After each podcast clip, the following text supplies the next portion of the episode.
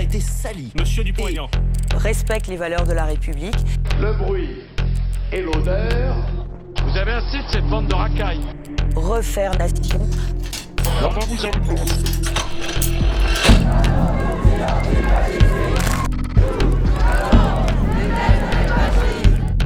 Every nation, every race. Punch a Nazi in the face. La justice contre l'extrême droite, elle se fera dans la rue.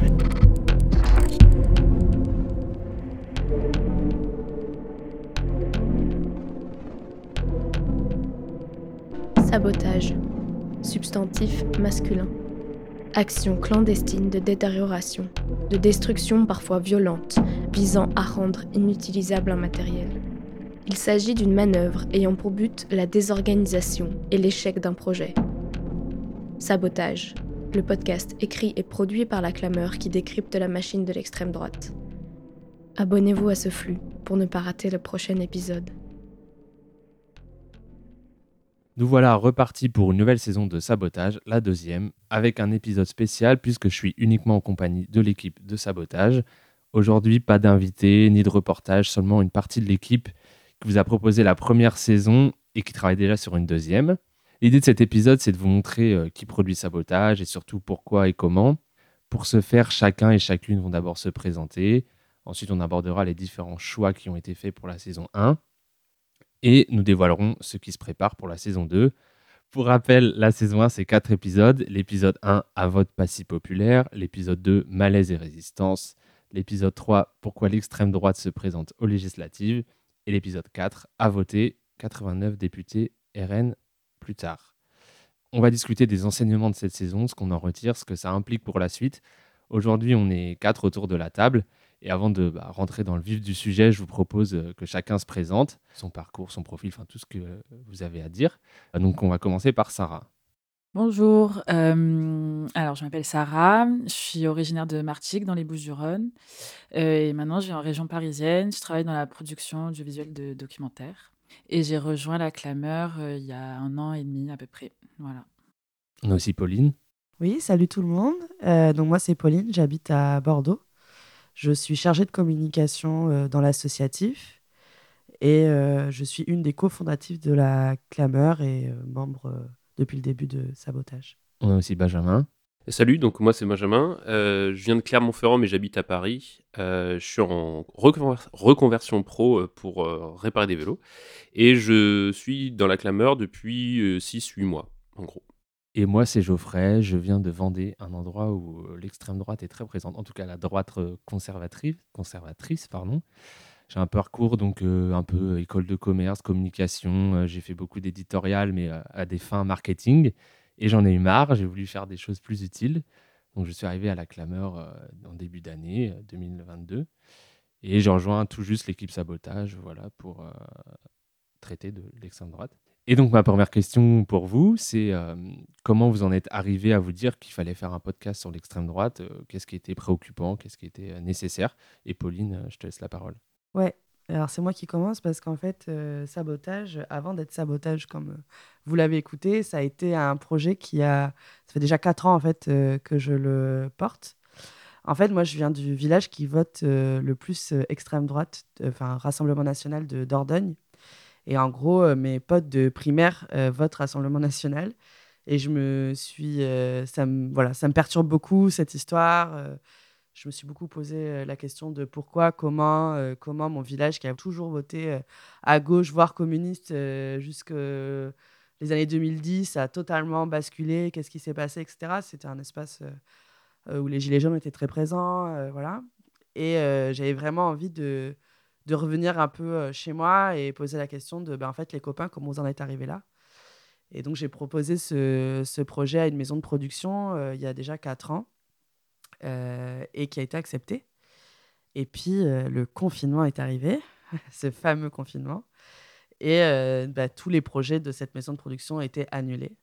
Donc voilà, je me suis retrouvée un peu le bec dans l'eau, en sachant bah, ce sujet, moi, je voulais vraiment le porter. J'étais en, j'étais en enregistrement, hein, je tiens à préciser, quand, quand, tout ça a été annulé. Et puis, le confinement a avancé, on a commencé à parler de la clameur, etc. Donc, je ne veux pas toute l'histoire de la clameur, mais euh, voilà.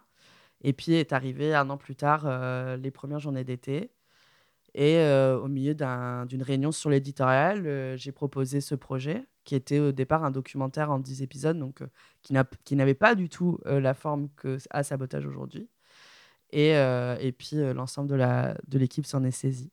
Voilà, c'est ça. Quand, quand Pauline nous a présenté ce projet-là, on s'est on en a tous et toutes discuté ensemble et on s'est rendu compte que c'était vraiment important de traiter de ce sujet, surtout que ben, en fait, l'échéance électorale des présidentielles, etc., arrivait aussi. Et on avait envie de s'en saisir euh, ensemble. Euh, voilà, du coup, on s'est, organisé euh, collectivement pour produire Sabotage, qui au début, au début de l'aventure, on va dire, on avait envie de faire une série euh, avec surtout du documentaire, mais aussi on avait aussi imaginé au moins un épisode de fiction. Mais en tout cas, l'idée, c'était de se faire huit épisodes, euh, euh, plus ou moins de la même durée. Enfin, on avait en tête quelque chose d'assez formaté, enfin, en tout cas dans une forme régulière, etc., très travaillé. Et on a monté des petites équipes pour chacun des épisodes. Et bon, le temps a avancé, etc. Et on s'est rendu compte qu'on avait des difficultés à tenir le modèle qu'on avait imaginé initialement. déjà parce que c'était énormément de travail. On était assez nombreux et nombreuses à pas être forcément très spécialistes de la question. Du coup, ça demandait vraiment beaucoup de travail de recherche, notamment sur les épisodes historiques qu'on avait imaginé faire au début. Donc tout ça prenait beaucoup de temps. Il y a eu un peu de, enfin, il y a eu des personnes qui sont parties aussi du projet. Et, euh, et, du coup, bah, au fur et à mesure, on a un peu revu la voilure euh, à la baisse, de, euh, de recalibrer le podcast en fonction de nos moyens. Et en tout cas, l'épisode sur lequel on a vraiment mis le paquet au début, c'était l'épisode sur le vote qu'on a fait avec toi, Benjamin. Mmh. parce que ça nous semblait important quand même de le porter avant cette échéance qui était les élections. Et on est revenu enfin plusieurs fois pour essayer de le sortir avant le premier tour pour se dire voilà faut que les gens puissent l'écouter avant en espérant un peu influencer les choses. Et je me demande pour revenir sur ce que tu disais s'il n'y avait pas aussi un côté où il y avait beaucoup de monde qui angoissait un peu avec la montée de l'extrême droite avant les présidentielles, avec Zemmour qui était annoncé à 12, 15, 20%. Et du coup, je pense qu'il y a beaucoup de gens qui étaient là pour aussi se dire faut que je fasse quelque chose et après, peut-être que quand la vague est un peu redescendue, du coup, les gens euh, sont moins revenus euh, vers la clameur. Euh, oui, c'est possible, ouais, Oui, et c'est vrai que ce que je suis assez d'accord avec ce que tu viens de dire. Je pense aussi que quelque chose que je n'avais pas anticipé, en tout cas moi je l'avais pas du tout anticipé, c'est que l'extrême droite c'est un énorme morceau en fait, et que aller plus loin que où l'extrême droite c'est les racistes, c'est des gens pas bien, ce qui déjà est déjà beaucoup. Hein. Euh, en fait, ça demande beaucoup, beaucoup de travail. Euh, euh, et, je pense qu'il y a beaucoup de personnes qui se sentaient pas légitimes en fait, à, causer et aller palabrer de cette question. En fait. Et j'ai l'impression que ça a aussi rendu l'écriture des possibles épisodes beaucoup plus long et beaucoup plus lent. Et, voilà, parce que en fait, les personnes se disaient on a un gros morceau. Et, et on se sent pas en fait de, de l'écrire, donc on va aller un peu. voilà. Et le fait que vous sortiez ce premier épisode, je crois que ça nous a aussi libérés de ce poids-là, euh, en disant, bah, en fait, on va faire comme on peut. Ça sera sûrement pas parfait, mais on va euh, quand même se lancer. Et là-dessus, vous nous avez bien donné un coup de pied au cul, je pense. Oui, voilà, parce que à la base, euh, dans ce qu'on avait prévu, l'épisode sur le vote, du coup, le premier épisode qui, qui traite du vote Front National à Avignon, je crois que c'était censé être le troisième ou le quatrième dans la série qu'on avait imaginée. Et justement, Pauline, tu as parlé d'écriture, Sarah, tu as parlé de euh, le déroulé des épisodes. Comment ça se passe, l'écriture d'un épisode? Comment on choisit quel sujet on va traiter? Euh, Comment, vous gérez ça? Euh, bah, Je peux parler de celui qu'on a fait avec Benjamin et Louise aussi sur le vote Front National à Avignon, en fait, moi, j'avais envie de parler de cette question de, euh, bah, déjà du Sud et euh, de, euh, de l'extrême droite, parce que bah, c'est une région où, où, elle occupe des positions de pouvoir depuis un moment. Et j'avais envie de savoir pourquoi, enfin, pourquoi là-bas. Et surtout, on avait aussi envie de contrer un peu l'idée selon laquelle c'était les classes populaires qui portaient l'extrême droite au pouvoir. Et on s'est dit, bah, en fait, on va aller voir comment ça se passe.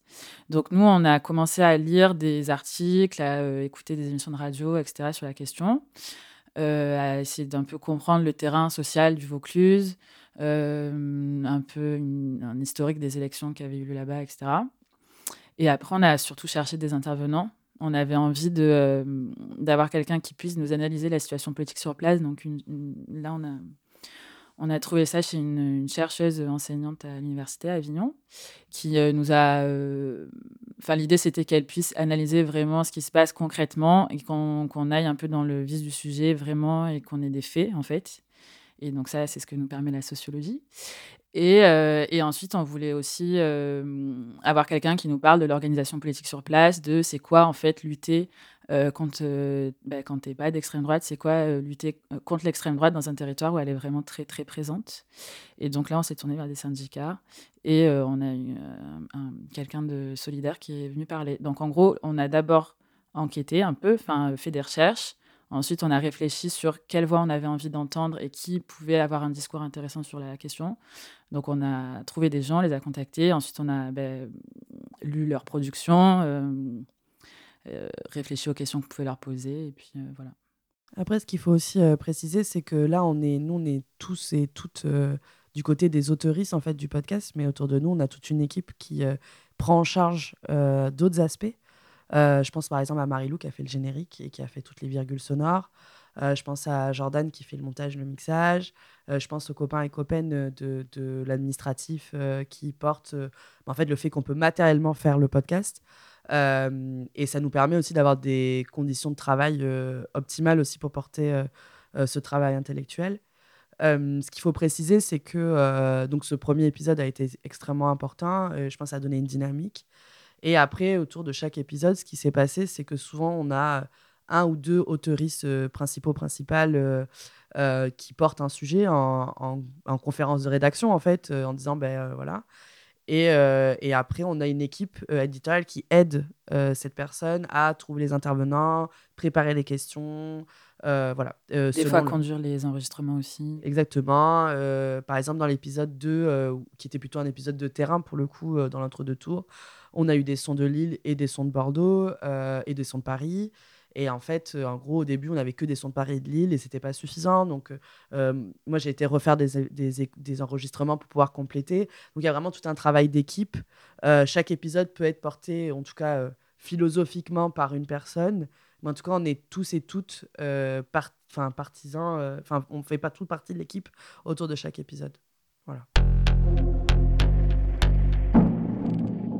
Du coup, on a parlé de l'équipe, euh, des gens autour de, du projet, mais aussi d'autres gens qui sont plus ou moins impliqués, c'est le public. Et du coup, comment, euh, c'était quoi l'ambition? Qu'est-ce que vous vouliez raconter à ce public euh, Qu'est-ce que vous vouliez transmettre?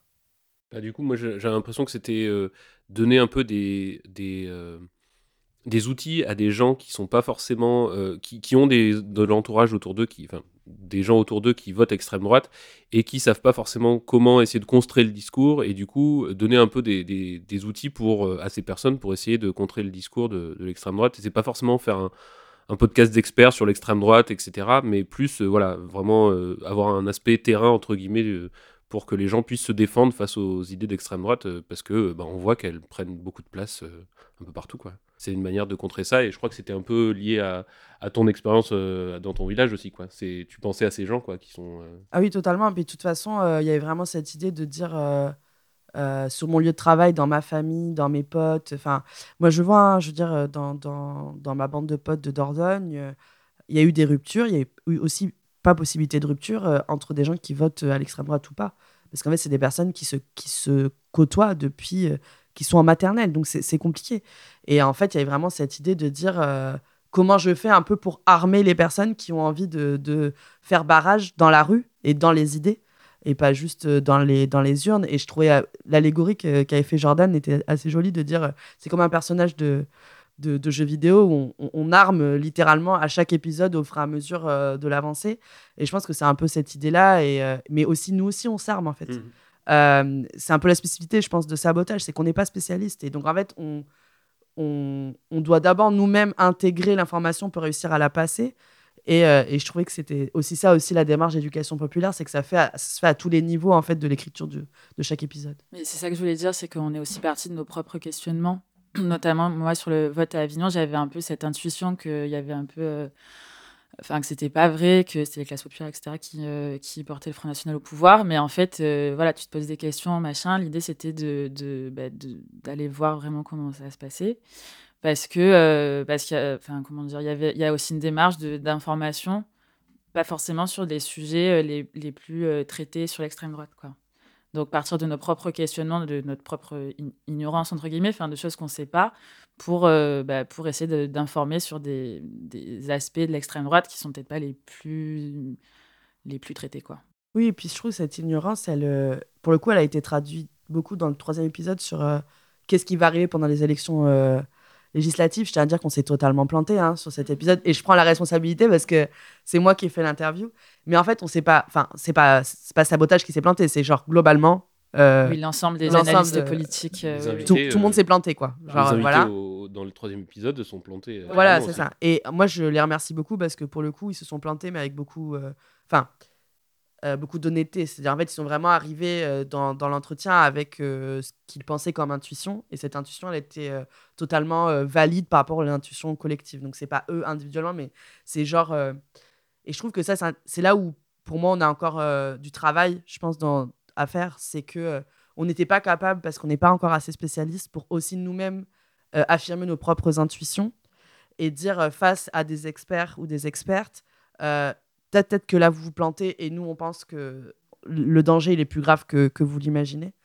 Euh, et je pense que c'est là où nous, dans la saison 2, on va devoir travailler euh, en termes d'auto-éducation pour, je pense, euh, justement, réussir un peu à, apporter nous-mêmes notre propre analyse de, de l'extrême droite et pas juste s'arrêter sur des experts qui eux-mêmes nous, nous donnent le savoir. voilà. Et d'ailleurs, le quatrième épisode était une réponse au troisième épisode en disant, bah, en fait, on s'est planté dans le troisième, donc en fait, on va analyser notre propre plantage. Donc, qui, a été un plantage collectif euh, national. Totalement. non, non, mais c'est pour ça, et je trouve ça intéressant, et, on, et je trouve que ça, ça fait aussi partie de l'éducation populaire, mm. euh, de prendre, tenter, échouer, reprendre, tenter, échouer, etc. etc., Dans cette optique, euh, tenter des choses, etc., il y a une question qui revient assez souvent, c'est le choix du nom. c'est comment ça s'est fait? Qu'est-ce qui s'est passé? C'est une idée de Benjamin. On balance. Euh, du coup, ouais, euh, en fait, l'idée globale qu'on avait, qu'on avait réfléchi à un nom, alors déjà, je crois que c'est trois jours avant, on n'avait pas de nom, et du coup, on était un peu en mode, bon, bah, maintenant, il faut trouver un nom. Ouais, ça n'a pas été simple. et du coup, on avait un peu cette idée de se dire, on veut. Donc, l'extrême droite, c'est quand même une espèce d'énorme machine qui fait peur et qui progresse euh, de d'élection en élection, et du coup, on essaie de se dire, mais peut-être euh, l'idée d'une machine qui avance inexorablement et nous on voudrait bien mettre un petit grain de sable pour qu'elle déraille cette machine. Et du coup, euh, du coup, on a pensé à sabotage. Alors, on avait pensé aussi à un caillou dans la botte, je crois, c'est ça? Oui, un caillou dans la botte. Et il y avait d'autres propositions. Mais euh, sabotage, c'était cette idée de se dire, bah voilà, nous, notre, notre sabot qui va essayer de faire dérailler la machine, c'est ce podcast et on, on verra. Mais c'est un peu notre, notre contribution en tout cas.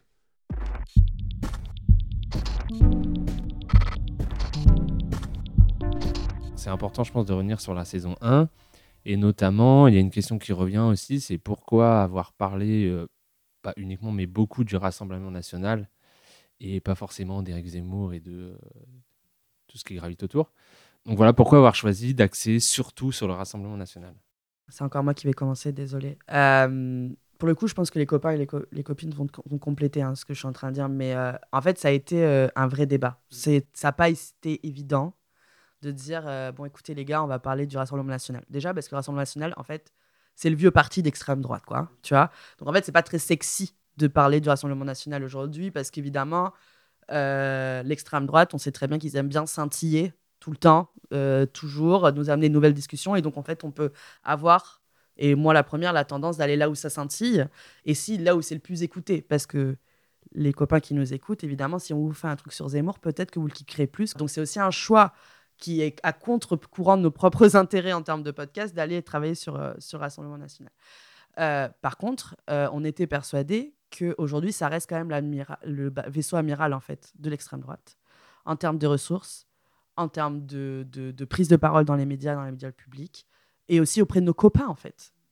tout simplement. C'est-à-dire qu'aujourd'hui, ça reste la grande figure d'extrême droite.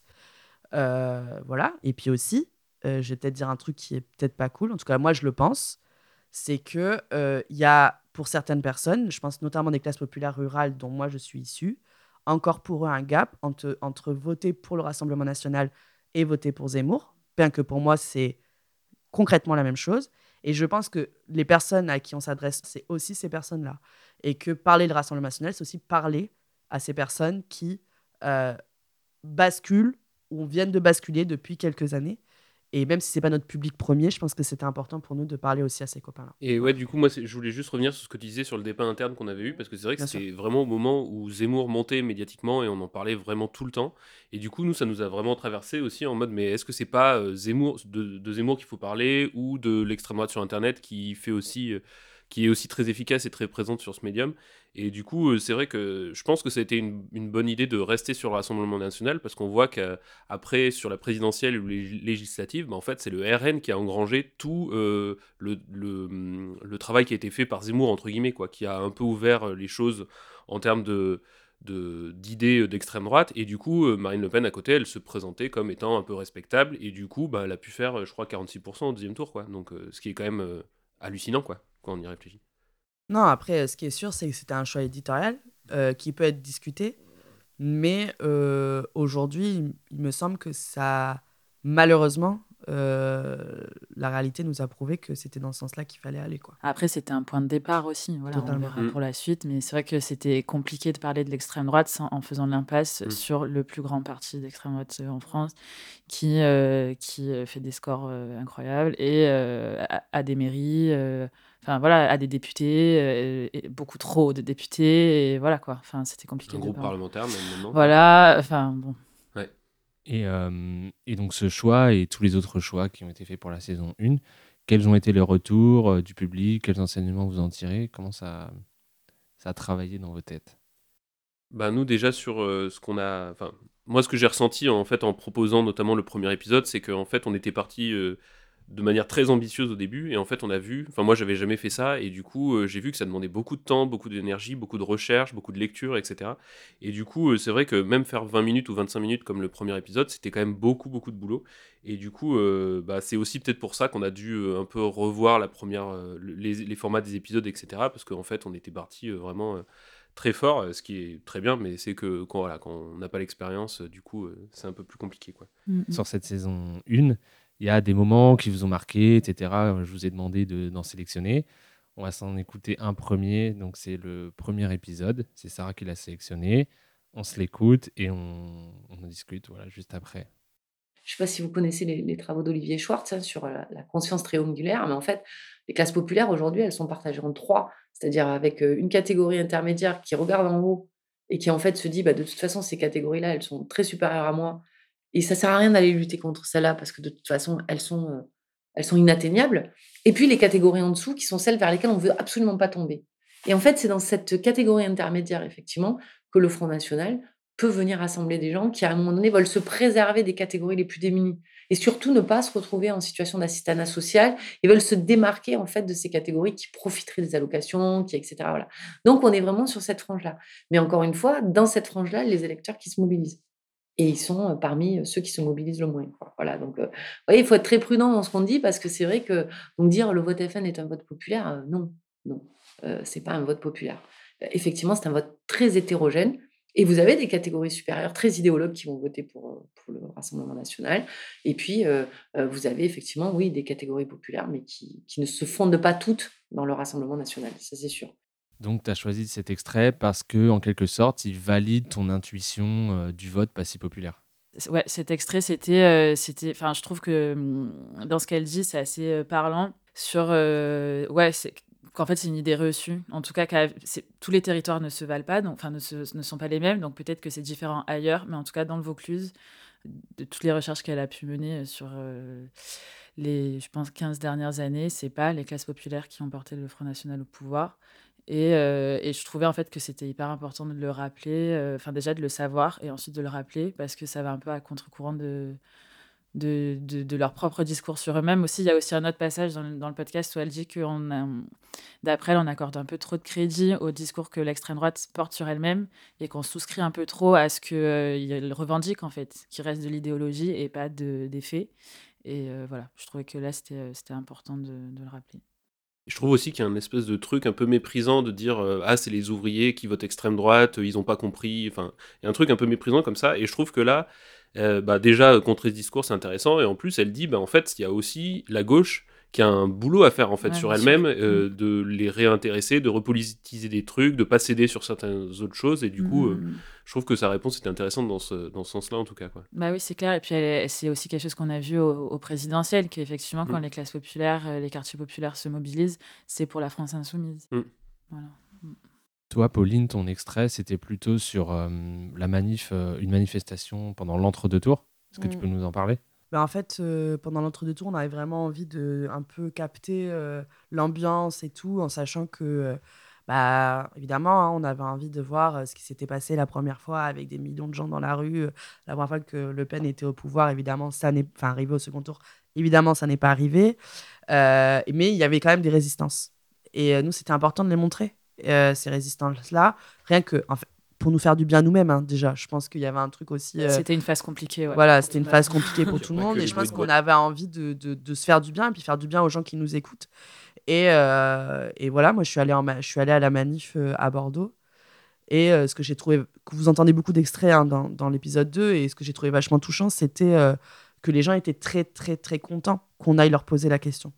Qu'ils étaient très contents qu'on leur pose un micro en mode, en fait, faut- pourquoi il faut se mobiliser contre l'extrême droite aujourd'hui? Et, euh, et moi, ça m'a fait du bien de, de me dire que, que ça pouvait répondre aussi à ça, à un moment euh, sabotage, et qu'on pouvait donner dans sabotage une place aux militants et militantes qui font le travail du quotidien euh, contre l'extrême droite. Parce que je trouve que c'est une position qui est compliquée dans les podcasts comme le nôtre, parce que à la fois, il faut on va beaucoup s'appuyer sur des travaux universitaires ou des journalistes qui vont avoir une posture bah, de travail de recherche, en fait, euh, pour arriver à, des faits, une présentation. Moi, je ne parle pas de vérité parce que je ne pense pas qu'il y ait de vérité, mais en tout cas, une conclusion euh, de faits. Euh, et en même temps, il y a une vraie expertise militante euh, qu'on porte, nous, avec la CGT, mais de manière un peu générale. Et, j'avais envie, je trouvais que cet épisode, il permet aussi de remettre à l'honneur euh, toutes ces luttes-là et toutes ces, ces résistances-là, et euh, aussi dans plein de portés par plein de collectifs qui sont pas notamment des collectifs euh, euh, qu'on penserait comme des militants d'extrême droite euh, de base. Euh, Je pense euh, à l'Union juive pour la paix, euh, dont euh, euh, le président de Nouvelle-Aquitaine euh, est dans le podcast. Je pense au planning familial, etc. Et je pense que c'est des postes de résistance qui n'ont pas comme euh, premier ennemi l'extrême droite, mais qui sont toujours là contre la lutte contre l'extrême droite. Et je trouvais ça important de les mettre à l'honneur euh, dans le podcast. Qui sont en première ligne, des fois en plus, euh, sur les polémiques euh, de... qui sont amenées par l'extrême droite, Totalement. vraiment des alliés de, de la lutte. quoi. T- t- Totalement. Et toi, Benjamin, c'était de nouveau dans l'épisode 1. Ouais. Euh, tu peux nous en parler de ce qui t'a le plus marqué? Ouais, en fait, c'était un extrait d'un d'un bouquin de Christelle Marchand-Lagier où elle- je crois qu'elle donnait des profils euh, de personnes qui étaient sympathisants ou qui étaient votants pour l'extrême droite, pour le Rassemblement national. Et, euh, et j'avais été assez touché par un des port- ben, le portrait qu'on a choisi de, donner, euh, de lire, euh, où euh, on voit que c'est une militante qui a eu euh, beaucoup de soucis dans sa vie, qui a eu un parcours compliqué et où le RN a été là à un moment euh, où euh, peut-être qu'elle a eu besoin d'une énergie collective qui a été apportée par le RN et qui a été un peu désertée par d'autres partis peut-être. Et du coup, j'ai l'impression qu'il y avait un peu ce, voilà, ce- cette espèce de prédation un peu du, du RN sur des personnes qui sont un petit peu euh, euh, fragiles, qui ont des parcours compliqués et qui viennent leur mettre le grappin dessus pour, euh, pour les embrigader derrière. Quoi. Et euh, j'avais trouvé ça assez touchant et je me dis peut-être qu'il y a aussi un truc à faire su- sur le, enfin, de notre, dans notre camp politique pour essayer de remettre ça un petit peu au centre, euh, où, là où des fois euh, les aspects émotionnels et etc sont un peu gommés parce qu'on dit bah non c'est euh, la lutte collective qui prime etc et donc euh, je trouvais que ce- cet aspect était important aussi quoi de prendre en compte les spécificités des gens quoi Bah oui, et puis c'est vrai que dans le Vaucluse, euh, Christelle Marchand-Lagier, elle, elle- elle- elle nous a quand même expliqué que le, le Front National, il a vraiment énormément profité de, de la désertion des autres partis politiques Mhm. Et, euh, et qu'ils étaient, en fait, ils étaient présents partout euh, pendant très longtemps et ça, ça a vraiment été un travail. Non, mais ça- c'est bien de le dire en vrai parce que pour eux, ça a vraiment été un travail de Oh, longue haleine d'arriver euh, au pouvoir et c'est pas pour rien que c'est ces territoires-là où, où ils ont réussi en fait. Voilà. On a beaucoup parlé euh, du passé. Maintenant, on Mm. va parler du futur, enfin, Oui. même du présent, parce qu'on est en train de la faire, la saison 2. Euh, On y va, on y va. Donc il va bien y avoir une saison 2, on a commencé à bosser dessus. On s'est réunis, plusieurs membres de l'équipe se sont réunis avec le comité éthique de la clameur, qui sont des personnes euh, qui ne travaillent pas sur la production, mais qu'on consulte sur des questions, sur tout type de questions. Et là, la question, c'était de quoi on va parler dans la saison 2. Il en ressort que les thématiques dont ces personnes-là veulent parler, c'est tout ce qui touche autour de l'Internet, comment l'extrême droite mobilise des personnes sur Internet, recrute, et après ça se traduit ou pas dans la vraie vie, ça, on va le voir.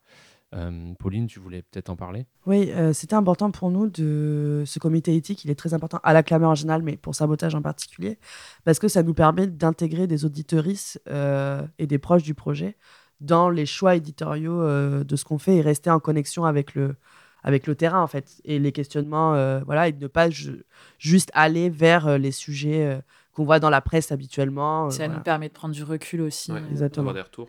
Et, et c'était vachement chouette cette conversation parce qu'on avait vraiment des profils très différents et des personnes qui étaient des grands écouteurs de podcasts qui étaient très spécialistes et des personnes qui l'étaient pas du tout. Et, et, je trouve que c'est très, enfin, ce panel-là était assez représentatif de, de des personnes qu'on a envie de toucher.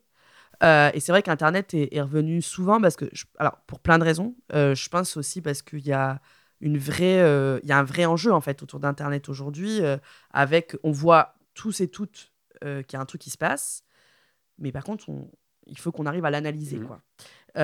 et je pense qu'en plus, avec les présidentielles, etc., c'est quelque chose qui est encore plus visible. Ce qui s'est passé avec le planning familial au mois de septembre, ça a rendu les choses extrêmement visibles. Et aussi la, la coordination de groupes euh, qui sont des groupes d'extrême droite, des groupes qui sont proches de l'extrême droite, mais qui sont pas obligatoirement, je pense par exemple au turf, etc. Et comment ces liens-là se construisent.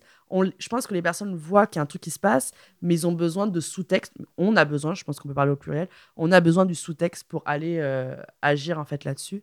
Et c'est vraiment là-dessus que le comité éthique euh, a été là. Et le comité éthique nous va nous accompagner tout du long de l'écriture de la saison 2. voilà. Donc ça, c'est vraiment, on est très, très, très heureux. Donc on va revenir avec euh, une saison sur les internets, mais aussi avec des épisodes hors série. Oui. Est-ce que tu nous en parlais, Sarah? Oui, bah, euh, carrément. On travaille aussi sur euh, deux épisodes hors série sur les liens entre sur le syndicalisme et leur, la lutte contre l'extrême droite avec la CGT, du coup, qui est notre partenaire. Et on a monté une petite équipe avec des gens de la CGT Haute-Savoie. Il y a des gens de la Drôme, de l'Ardèche, du Puy-de-Dôme. Euh, et d'autres endroits en Auvergne-Rhône-Alpes. Et, euh, en gros, on, travaille ensemble pour faire deux épisodes sur, euh, sur syndicalisme. Un qui serait un peu qui serait historique et qui reviendrait sur plusieurs étapes structurantes pour la CGT notamment et la lutte contre l'extrême droite. Donc on va parler des années 30, on va parler de la Seconde Guerre mondiale et de la libération, on va parler de l'OAS. Euh, de la guerre d'Algérie. Et, euh, et, ensuite, on va parler du syndicalisme d'extrême droite et de comment on fait pour euh, lutter dans une même entreprise contre les camarades, enfin les collègues en tout cas, qui, qui se syndiquent à l'extrême droite. voilà, et je pense que pour ce, cet aspect-là, on va parler de, de l'automobile, du secteur de l'automobile. Voilà, donc on, est en phase d'écriture, on, se, réunit une fois par mois à peu près, là ça fait trois, quatre réunions qu'on fait, euh, et, on espère faire deux épisodes d'une heure à peu près euh, sur ces questions-là. Après, ce qui est vachement beau, euh, tu me dis si je me trompe, c'est aussi que bah, les personnes qui font ces podcasts n'ont jamais fait de podcast en fait. Et c'est ça qui est aussi un peu cool. C'est aussi Sabotage, c'est un outil d'éducation populaire au son. et donc de, se dire que des personnes qui sont syndiquées vont, pour la première fois, en tout cas majoritairement pour la première fois, à la fois participer à une émission, mais aussi la monter, la penser.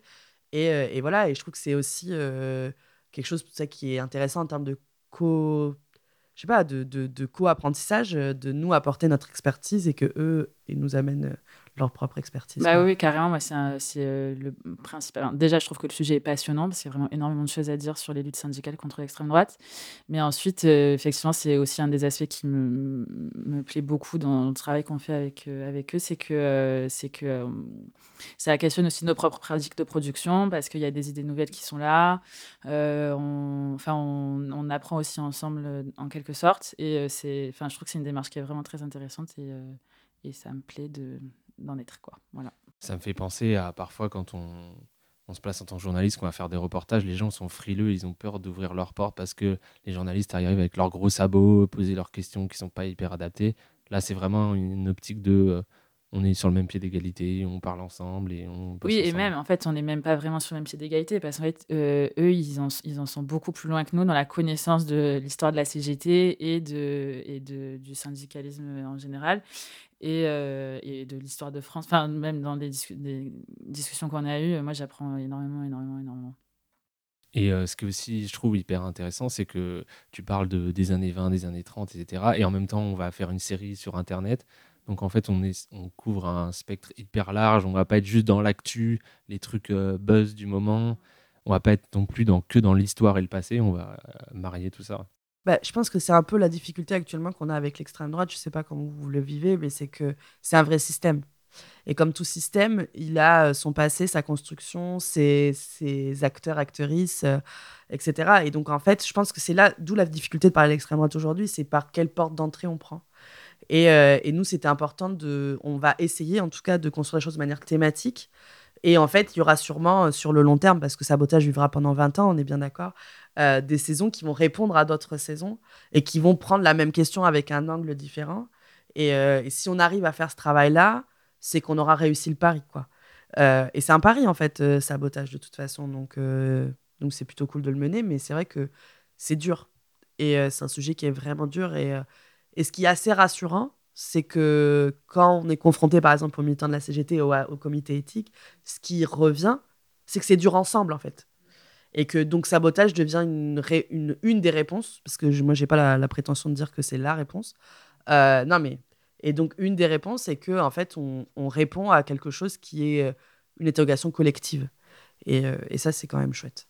Et du coup, sur la saison 2, là, on est parti sur euh, Internet, enfin sur des épisodes qui vont être un peu sur du travail de fond, quand même, sur le- l'extrême droite. Et comme tu disais, euh, nous, pendant la saison 1, on a eu des fois la tentation d'essayer de se dire, il bah, faut qu'on réponde un peu à l'actualité, etc. Et là, je crois qu'on a choisi aussi un système dans lequel on va pouvoir faire euh, un- intervenir des gens de l'extérieur de sabotage qui vont pouvoir faire des, proposer des épisodes euh, euh, un peu hors série sur euh, une thématique pour réagir un peu à l'actualité. Mais nous, enfin en tout cas l'équipe de sabotage, on va se concentrer sur l'aspect un peu long terme pour essayer de décortiquer un peu le truc euh, de manière un peu plus poussée. Parce que c'est vrai qu'en en fait, quand on est dans la réaction, ben, on répond à l'agenda de Oui, voilà ce que j'allais dire. En fait, on a, pendant la saison, on a un peu collé à l'actualité aussi parce qu'il y a été, euh, Présidentielle, quoi. il y avait les élections et Mm. puis euh, évidemment qu'on en avait besoin d'en parler. On était tous au fond du seau et il fallait qu'on qu'on traite de ça. Et, euh, et là, l'idée, c'est plus ouais, d'être d'être un peu plus dans l'analyse de fond, quoi. Moins, moins réagir. Et d'ailleurs, je pense que la manière dont on va écrire les épisodes va être différente. Ouais. Parce que pour le coup, on aura moins d'autoristes princi- enfin, principaux principales sur euh, chaque euh, épisode. Et ce sera une écriture plus collégiale. Donc ça va être aussi un autre défi pour nous. Mm. Mais, euh, mais on a vraiment envie d'aller au bout de ça. Et, euh, et on est vraiment très motivé pour réussir à, à aller euh, au fond des choses. quoi. Parce que, euh, parce que ça mérite, je pense, en termes de sujet. Entre la saison 1 et la saison 2 de Sabotage, il y a quelque chose qui a changé. C'est qu'il y a eu les élections législatives avec euh, 89 députés élus au Rassemblement national.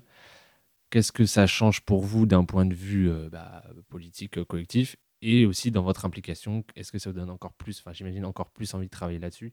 C'est quoi vos perceptions? Bah, euh, c'est vrai que ouais, le, fait que l'Assemblée se, se remplisse de députés euh, euh, d'extrême droite, ça, pour moi en tout cas, ça, ça fait que c'est un peu plus urgent encore et que du coup, il faut vraiment essayer de se mobiliser euh, d'une manière ou d'une autre. Et du coup, moi en tout cas, ma participation à Sabotage, c'est aussi pour ça, quoi.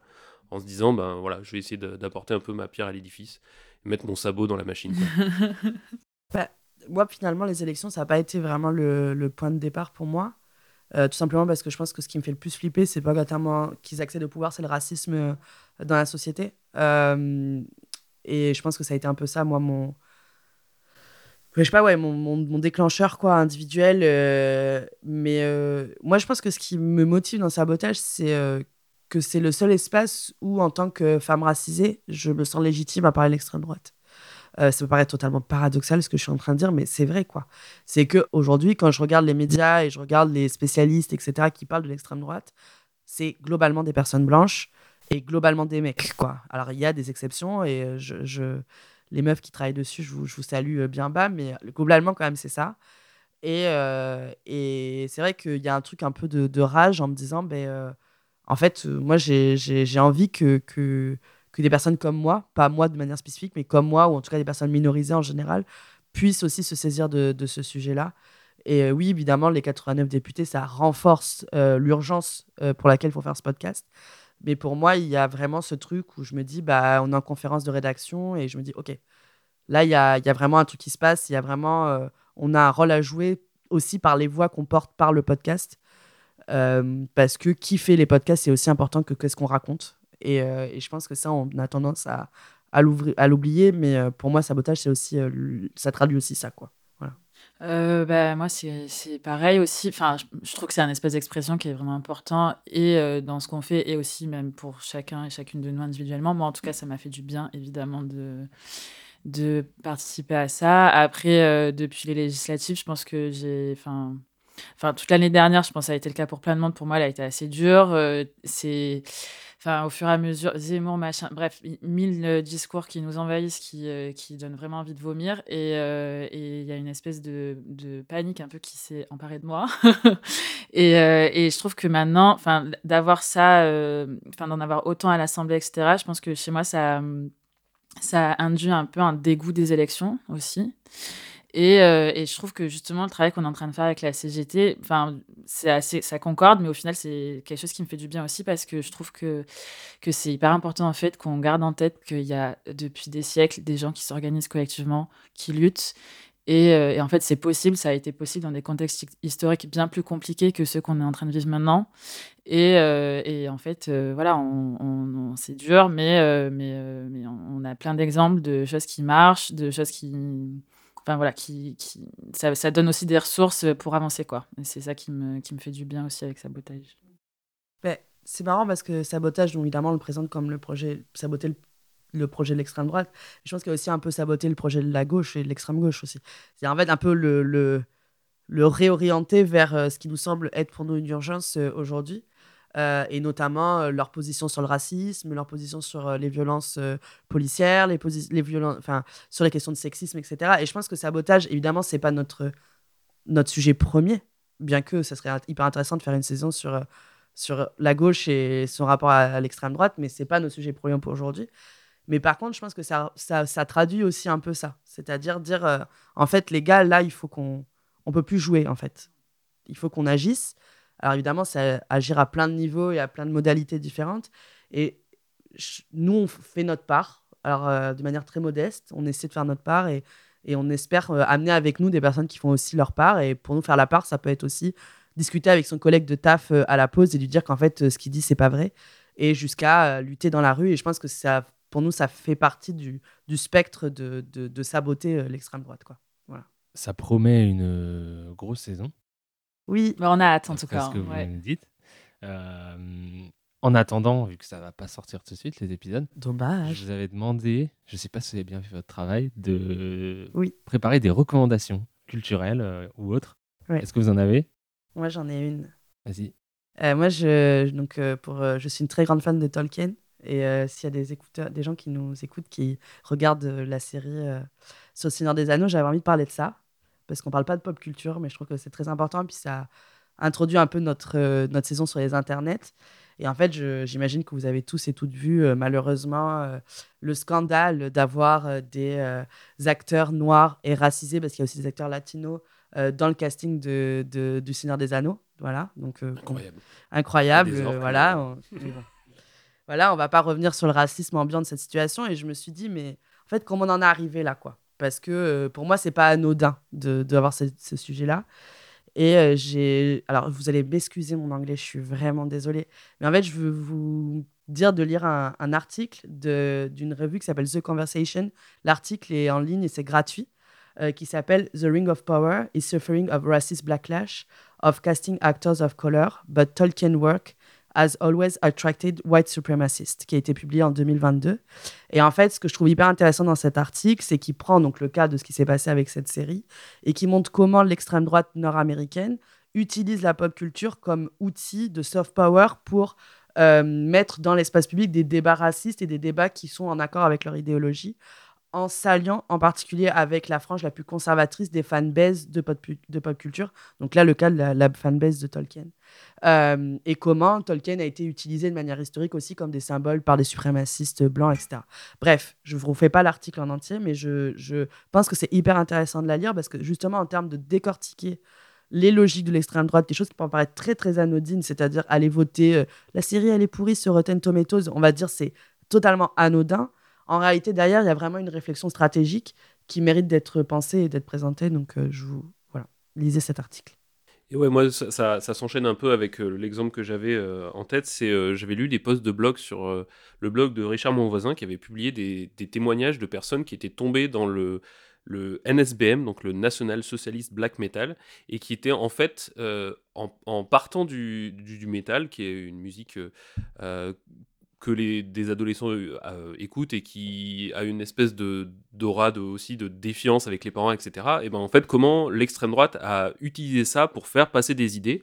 Et en fait, euh, donc ces, ces, témoignages expliquent comment ils sont rentrés dans une idéologie de néo-nazis, en fait, et comment ils en sont ressortis après, parce que c'est pour ça qu'ils donnent ce témoignage. Mais en fait, ils faisaient passer ça comme étant voilà une, une crise d'ado, et les parents, ben, en fait, ils se retrouvaient avec un, un enfant qui avait des drapeaux nazis dans sa chambre, en fait et donc, euh, euh, je trouvais ça intéressant, en fait. donc, il y a deux témoignages comme ça, je crois, sur son blog. Et je trouve ça intéressant de voir comment, justement, euh, l'extrême droite arrive à utiliser Internet, notamment, pour véhiculer ses idées et comment ils arrivent à avoir une, espèce de prédation émotionnelle, comme j'en parlais tout à l'heure, sur des gens voilà, qui se cherchent un peu, etc. Et comment ils arrivent à implanter des idées avec ça, en fait. Et à la fin, bah voilà, ça, peut faire des militants pour le, le Rassemblement national assez facilement, quoi. Comme d'hab, avec l'extrême droite, c'est à la fois hyper intéressant et hyper flippant. C'est clair. Bienvenue dans Sabotage. Et euh, bah, du coup, je conclus aussi, moi aussi j'avais une reco. Euh, c'est un article de reporter qui s'appelle Enquête sur l'écofascisme, comment l'extrême droite veut récupérer l'écologie. Et moi, c'est un truc qui me fait flipper parce que le réchauffement climatique ne va pas s'arrêter tout seul.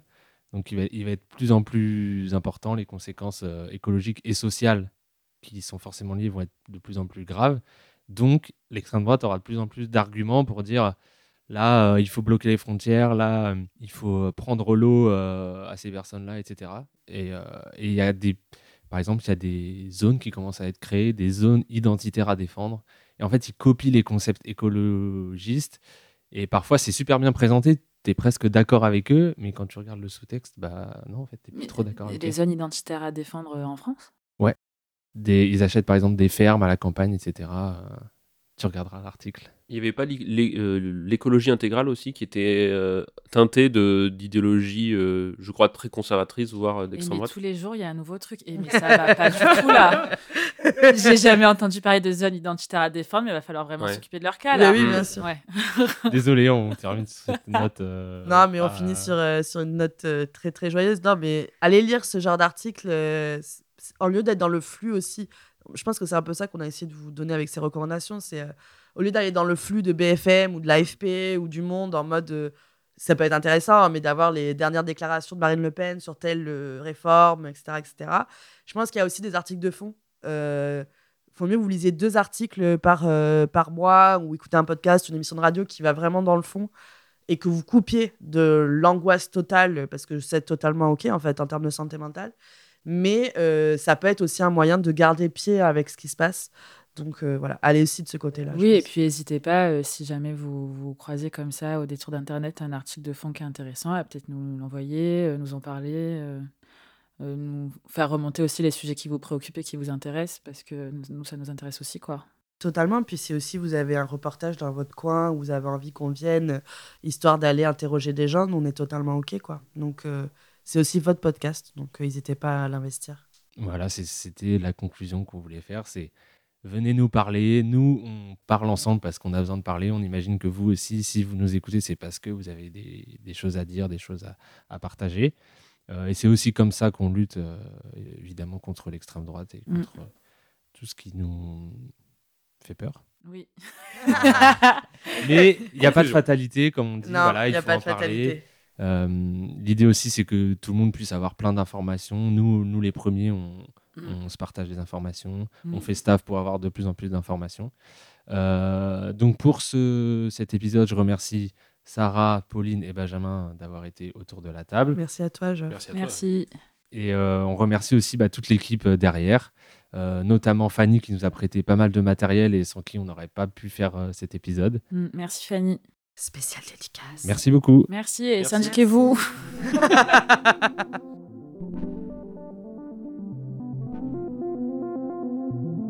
Ce podcast a été produit par l'Acclameur Podcast Social Club, avec à l'écriture Louise Billan et Benjamin Bressolette, à la réalisation Geoffrey Quillot, à la coordination éditoriale Sarah Baquet et Pauline Moskowski-Wargley, à la production Priska Rakotomanga et Joe Viol, au montage Jordan Beraba, au mixage et à l'habillage sonore Marilo HV. Pour ne rien rater du prochain épisode, abonnez-vous à ce flux sur votre plateforme d'écoute favorite et suivez-nous sur nos réseaux sociaux. À bientôt!